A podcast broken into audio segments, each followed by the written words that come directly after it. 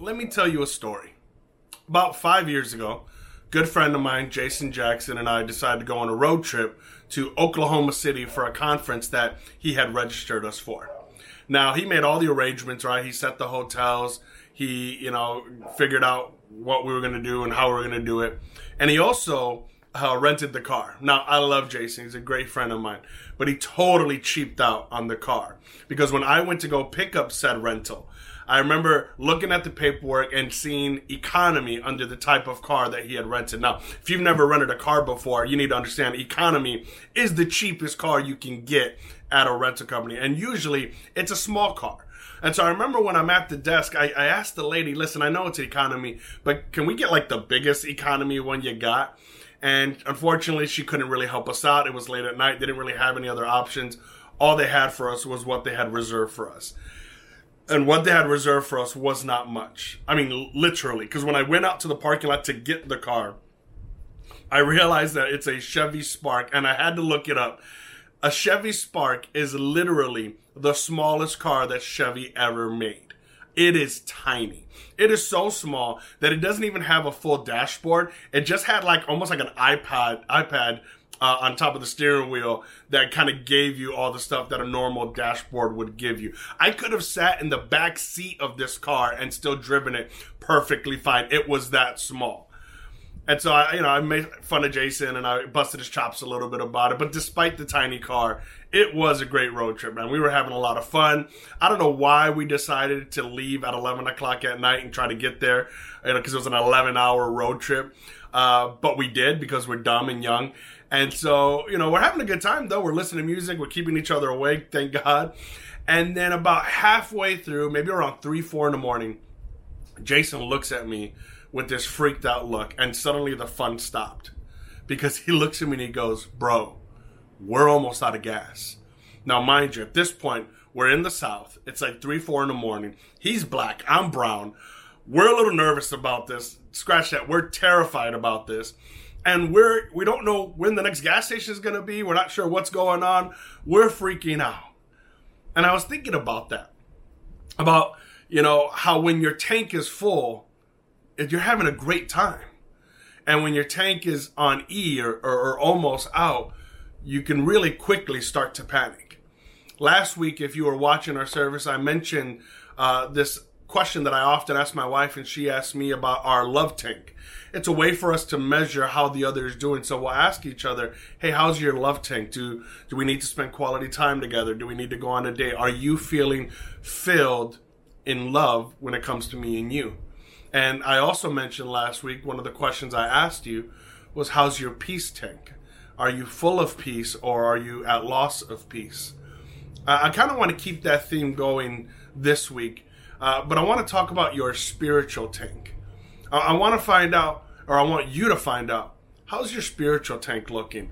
Is it on full or are you running on fumes right now? You know, I mentioned earlier just having fun when your tank is on full, it's a great experience. And spiritually speaking, when your spiritual tank is full, there is this closeness to God. There is this confidence that comes from it. Um, there's this walk that you almost have. You want to worship everywhere. You can't wait to read your Bible. There's just this passion for the Lord, for his people, uh, that, that comes from a full spiritual tank. But when your spiritual tank is low, there's no desire to read your Bible. There's no desire to worship. You're lucky you're even watching this right now. You know, when your spiritual tank is low, you're wondering where God is. You feel like there's a distance. You you feel like maybe God is mad at you. Uh, you know, you start to do things you didn't normally do. Things begin to shift, and a lot of that has to do with where you're at spiritually. On are you on full or are you running on empty? And this is a common thing that happens. As a matter of fact, there's a man in the Bible that I want to highlight today that'll help you understand this by the name of Elijah. In 1 Kings chapter 18 and chapter 19, you see uh, two very extreme cases of Elijah. One where his spiritual tank was totally full, and the other one where he was almost completely running on fumes and almost completely ran out. In 1 Kings chapter 18 and 19, they're, they're kind of longer chapters, so I'm going to give you just a quick synopsis of what's going on in context uh, of this time period. Uh, in this moment, the king of Israel and his wife Jezebel had turned their hearts and the people's hearts away from God and were beginning to worship or had been worshiping this false God named Baal. As a matter of fact, they had 450 false prophets that worshiped and were like priests to the false god Baal. And this really hurt and even angered God's heart. And so he sent Elijah full of the Spirit, right? Spiritual tank on full to go and deal with this. So here's what Elijah does. Elijah tells the king to gather all the people of Israel, including the 450 false prophets, and meet him at Mount Carmel.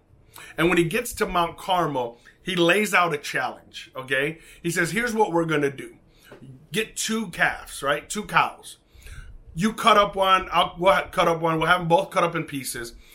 And I want the 450 of uh, Baal's false prophets to pray to Baal to light that altar on fire, right? So they're going to take the calf pieces, they're going to put it on their altar to their God, and they're going to ask their God to set it on fire because that's kind of how they worship their gods in general at that time, including the God of Israel. And he goes, Who's ever God lights the fire, either Baal or the real God, that's how we know who the true God is crazy situation, right? I mean, that's that's confident, right? To step up and say, I'm going to challenge all of you in front of everybody to prove that my God is the real God. And it ends up going that way, right? So they come down. The 450 prophets are, are doing all their rituals and doing all the little things that they can do, and nothing, right? Not a spark, nothing's happening. And then Elijah's turn comes up. And this is when you know he's full of the Spirit and almost maybe full of himself because this is a bold thing to do. Not only is he getting ready to call on God to light this altar on fire, but he says, you know what? Wait, before I do that, I want you to pour water all over the calf, all over the altar to the point where there was almost like a big puddle underneath the altar. Now, if you've never been around a campfire, uh, you may not understand this, but it is incredibly difficult and nearly impossible to light something that's wet. You need dry wood if you're going to do a campfire. If, if the wood is wet, uh, you know, it's not able to catch fire. And so here he's he's taking an impossible test and making it even more impossible by drenching it with water. This is how full of the Spirit he is. This is how confident he is in what God can do. And then he cries out to the Lord, and this massive fire lights the entire thing up, and it's an incredible moment. And then to take matters to the next level, Elijah takes out a sword and takes out the 450 prophets of Baal by the power of God. Incredible story, incredible situation. But then in the next chapter, we see a very different situation. Right? Let me read to you real quick just so we have context of what happens. All right? Full of the tank is this 1 Kings 18, 36 through 40. At the usual time of offering the evening sacrifice, Elisha, the prophet, walked up to the altar and prayed, O Lord, God of Abraham, Isaac, and Jacob, prove today that you are God in Israel and that I am your servant. Prove that I have done all this at your command. O Lord, answer me.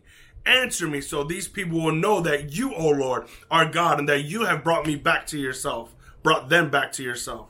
Immediately the fire of the Lord flashed down from heaven and burned up the young bull, the wood, the stones, and the dust. It even licked up the water in the trench. And when all the people saw it, they fell face down to the ground and cried out, The Lord, He is God. Yes, the Lord is God. Then Elijah commanded, Seize all the prophets of Baal. Don't let a single one escape. So the people seized them all, and Elijah took them down to the Kishon Valley and killed them there. One man's spiritual tank was so full that it can call on God to light a fire on a wet sacrifice. One man could bring a whole nation back to God. One man could wipe out 450 of God's enemies in one day. Imagine what you could do with a spiritual tank that was full. I believe one teenager with a full tank can win his whole family to God. One teenager can turn a whole school back to God. One teenager can transform an entire generation. But like my road trip, that full tank can quickly go to empty. And when Jezebel, the wife of the king, heard what had happened, she sent word that she was going after Elijah and that she was going to have Elijah killed. And even though Elijah just finished taking out 450 prophets, listen to how he reacted when he heard this woman was after him. 1 Kings chapter 19, verse 3 through 4.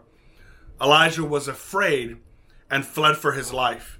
He went to Beersheba, a town in Judah, and he left his servant there. Then he went on alone into the wilderness, traveling all day. He sat down under a solitary broom tree and prayed that he might die. I have had enough, Lord, he said. Take my life, for I am no better than my ancestors who have already died. How radically different is that from the man that we first heard about, right? I mean, in just one chapter, he had just finished doing the impossible, calling down fire, taking out the enemies of God, doing this incredible act, and yet he gets word that the queen is mad at him and wants his head. And now suddenly he goes from all powerful to depressed, suicidal, tired, and feeling all alone. Here's what I've discovered just because I filled my gas tank a week ago doesn't mean that I still have gas today. See, here, here's the problem. A lot of us think because we got filled one time that that's going to last us a lifetime. And that's just not how it works. The only way that works is what was happening to me at the beginning of the pandemic. When we first got on quarantine, I remember I filled my gas tank and then a couple months later, I went to fill it again. Now, usually I have to fill my tank every few weeks. And I realized I was saving a ton on gas, not just because gas was cheaper, but because I wasn't going anywhere. I wasn't using my car, and so I didn't need to fill it. The only way you don't need to fill your spiritual tank is if you're not growing or going anywhere spiritually. But if you are doing anything remotely spiritually, if you're trying to grow, if you even claim that you're a Christian, there is a usage that's going into that tank and you can quickly end up on empty. And you can't just rely on the fact that you got saved one day or that you got baptized or that you used to go to church or that you read your Bible when you were young. What you did yesterday doesn't count for what you need tomorrow on this road trip of life, we need to constantly be refilling our tank if we desire to keep going on the journey that God has for us. Listen, Isaiah chapter 43, verse 18 through 19 says, I called forth a mighty army from Egypt with all its chariots and horses. I drew them beneath the waves and they drowned, their lives snuffed out like a smoldering candle wick. But forget all that. It is nothing compared to what I am going to do, for I am about to do something new. See, I have already begun. Don't you see it? I will make a pathway through the wilderness. I will create rivers in a dry wasteland. In that chapter, God is reminding the people of Israel of all the great things He did for them when He brought them out of slavery in Egypt. But He's saying, listen, as great as that was, you can't live on that forever. Just because you ate three days ago doesn't mean you're not hungry today right? Every day, the same way you need bread, you know, figuratively, although I need bread literally, the same way you need food, bread, and water to live every day, you need the bread and water of God to spiritually live every day. Here, God reminds us that we need to not focus on the past because God's given us something new. When Pastor Jason and I were running out of gas, the first thing we started to do was look for a place where we can refill was look for a place where we can refill. We need to get back to the source. We need to go where we can be refilled. And even though we barely rolled into a gas station, we found one and we were able to refill and continue on the journey that we had started on. And that's what eventually ended up happening to Elijah. God made a way for him through the wilderness until he got to a mountain. And the Bible tells us that God told him to stand at the mountain because the presence of God was going to pass by him. I mentioned this last week, but it, it needs to be mentioned again today. When you need a refilling of the Spirit, you need to go back to the source. You need to go back to God's presence. We talked about this a lot last week, but hear me when I'm telling you. Some of you, you're running on E because school is stressing you out. Some of you are still working part time jobs. Some of you have a lot of extra stuff going on at home. There's all these added stressors in life that are draining your spiritual tank. And there is no substitute for getting alone in the presence of God. It doesn't matter what you've accomplished for God in the past. It doesn't matter where you feel like you were. There's times where you just need to go back to the presence of God and get a refilling. How do we refill? By worshiping, by reading our Bible, by praying and spending time in His presence, by literally sometimes just sitting there and reflecting on the goodness of God. There is such an empowerment and a refilling of your spirit when you just try to get close to God. The Bible is clear when it says, draw close to me and I'll draw close to you. When you have a desire to get close to God and take that effort to get close to God, He will get close to you. And in that closeness is the refilling. And listen to how Elijah ends up getting refilled. First Kings chapter 19, verse 11 through 12 says, Go out and stand before me on the mountain. The Lord told him, and as Elijah stood there, the Lord passed by, and a mighty windstorm hit the mountain. It was such a terrible blast that the rocks were torn loose, but the Lord was not in the wind. After the wind, there was an earthquake, but the Lord was not in the earthquake. And after the earthquake, there was a fire, but the Lord was not in the fire. And after the fire, there was the sound of a gentle whisper. I love that passage of scripture, especially because of all the years that I've spent in youth ministry. You know, this year, uh, because of COVID 19, we lost our spring breakaway, we lost summer breakaway. Uh, momentum is still happening, and we'll give you some announcement of that. Although it's it's completely different than how it has been in the past. We lost a lot of these major moments throughout the year where we get filled spiritually. But here's the problem. And, and I love that sometimes God strips away what we think we need to remind us of what we really need. Some of us, our, our only time of being spiritually fulfilled is at these major events when we go to spring breakaway, when we have uh, summer camp, when we have momentum, when we have thousands of people surrounding us, pushing us, when we have three days or, or five days away from everything to only focus on God and to be fully filled with His presence. But as much as I love those events and I can't wait to do them again, here's the problem when you rely on that to be the only source of refilling. Those events are far between. Those events although they're impactful in the moment, are not always readily available, maybe two, three times a year. And as we saw this year, sometimes none at all. You can't keep relying for these major earthquakes and windstorms and fires to be the only thing that lights you up because more often than not, God is able and willing to fill your spiritual tank with a gentle whisper. What does that mean? It means you don't need this huge band. You don't need, uh, you know, these amazing speakers and lights and a thousand people around you to get into the presence of God. You just need a desire and the Lord.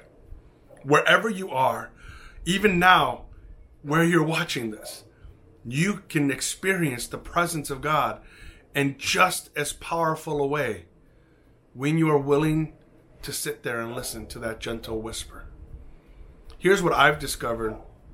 Sometimes we even pay more attention to the gentle whisper because here's here's the truth. And we're seeing it even now with COVID with people wearing masks where you're not able to hear them clearly. When it's a gentle whisper, you lean in. Right? When somebody is whispering to you, you lean in and you focus. You close off all the other sounds and you pay attention to just that person. Maybe God is asking you to lean in tonight. To to just get closer because he's speaking to you, but there's so much noise around you that you're not able to hear it. Maybe we need to quiet ourselves. To, to take a moment to get away from all the noise, get our minds off the distractions, and just listen. It reminds me of a, a story I once heard about a, a Native American man who was walking with a businessman and a a busy downtown city, and you know there's all this noise, cabs going, and and you know obviously you know what a downtown sounds like, people walking, talking, all the noise, and suddenly the Native American who had lived his whole life uh, in nature says, "Wait, there's a grasshopper." And the businessman's like, "What do you mean there's a grasshopper? I don't hear anything." He's like, What? And he looks down and he goes to the curb and he cups his hand and he picks up this little grasshopper. And the businessman's like, How in the world did you hear a grasshopper in the middle of a downtown city? Like all the noise, all the traffic. How did you hear that? The Native American man then puts his hand in his pocket, pulls out some change, throws it on the ground, and about four or five people walking down stopped and looked around. He said, Your ear is always in tune to what you want to hear. See, when you want to hear the voice of God, even with all the noise, you can still hear. When you want to experience the presence of God, even when your life is incredibly busy, you can still find time to experience the presence of God. In that moment, you have to decide who do I want to listen to? What do I want to do? And so here's my question for you as I wrap this up How's your spiritual tank doing? Where do you feel you're at spiritually? Some of you might say, Pastor, I'm full. I'm doing great.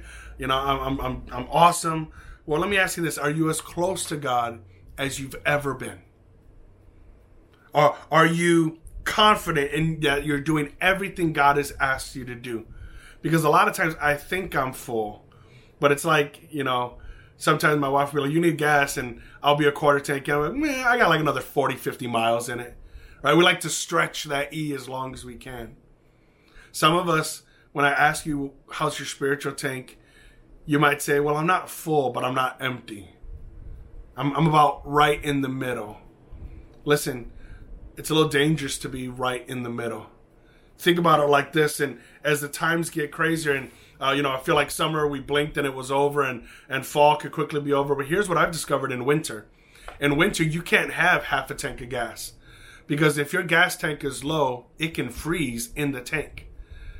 Recommended is to try to have your tank full all the time because the outside elements have an effect. Is your life crazier now than it's been lately? Then that's more of a reason to be on full and not be satisfied with being just in the middle. And maybe if you're honest with yourself, you say, Pastor, I'm on E. I've been relying on what God gave me the last time we were in Excel in person. I haven't read my Bible. I haven't worshiped. This is probably one of the, the first videos I've seen even in a while. I'm running on fumes. To you, I say, hey, you can still get filled wherever you are, and whatever you're doing, even if you're empty, you can still fill the tank. That's what I love about my God. Is that my God is willing, even if we're on empty in the middle of the wilderness, to send a tow truck to pick us up and fill us again. And I believe God will meet you where you are if there is a desire to meet with Him. So here's my challenge to you decide where you're at spiritually. Be honest with yourself. Look at yourself internally and ask yourself that question question where is my spiritual tank and then do everything you can to get it back to full. And then practice keeping it as close to full as you can. Going back to the source as often as possible to fill your tank and to make sure that you are where you want to where God wants you to be doing what God wants you to do. So I want to pray with you young man young lady or whoever's watching right now. And I want to challenge you when I'm done praying, take some time to get along with God. It doesn't have to be hours. take 10 minutes just now to evaluate, to even ask the Lord, Lord, where is my spiritual tank? What do you want me to do? And experience a refilling of His presence. Heavenly Father, God, I thank you for those who are watching this, Father. I pray even now that your presence would speak to them, God, that you would draw them the same way you drawed Elijah to the mountain.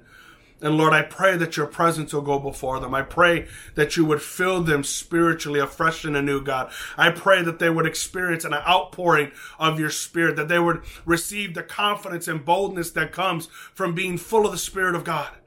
Lord, I, I pray for those of us who are running on fumes, God, who are on empty or, or even just satisfied with coasting in the middle.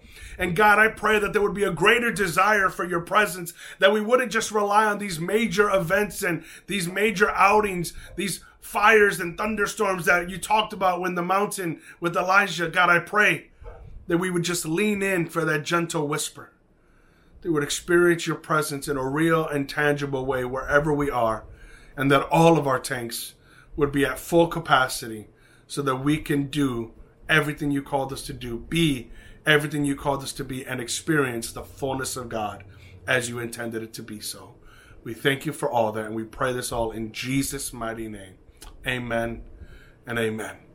God bless you guys. Take the time, speak to the Lord, draw in, lean in, and listen to his voice. God bless you. I love you, and we'll see you soon.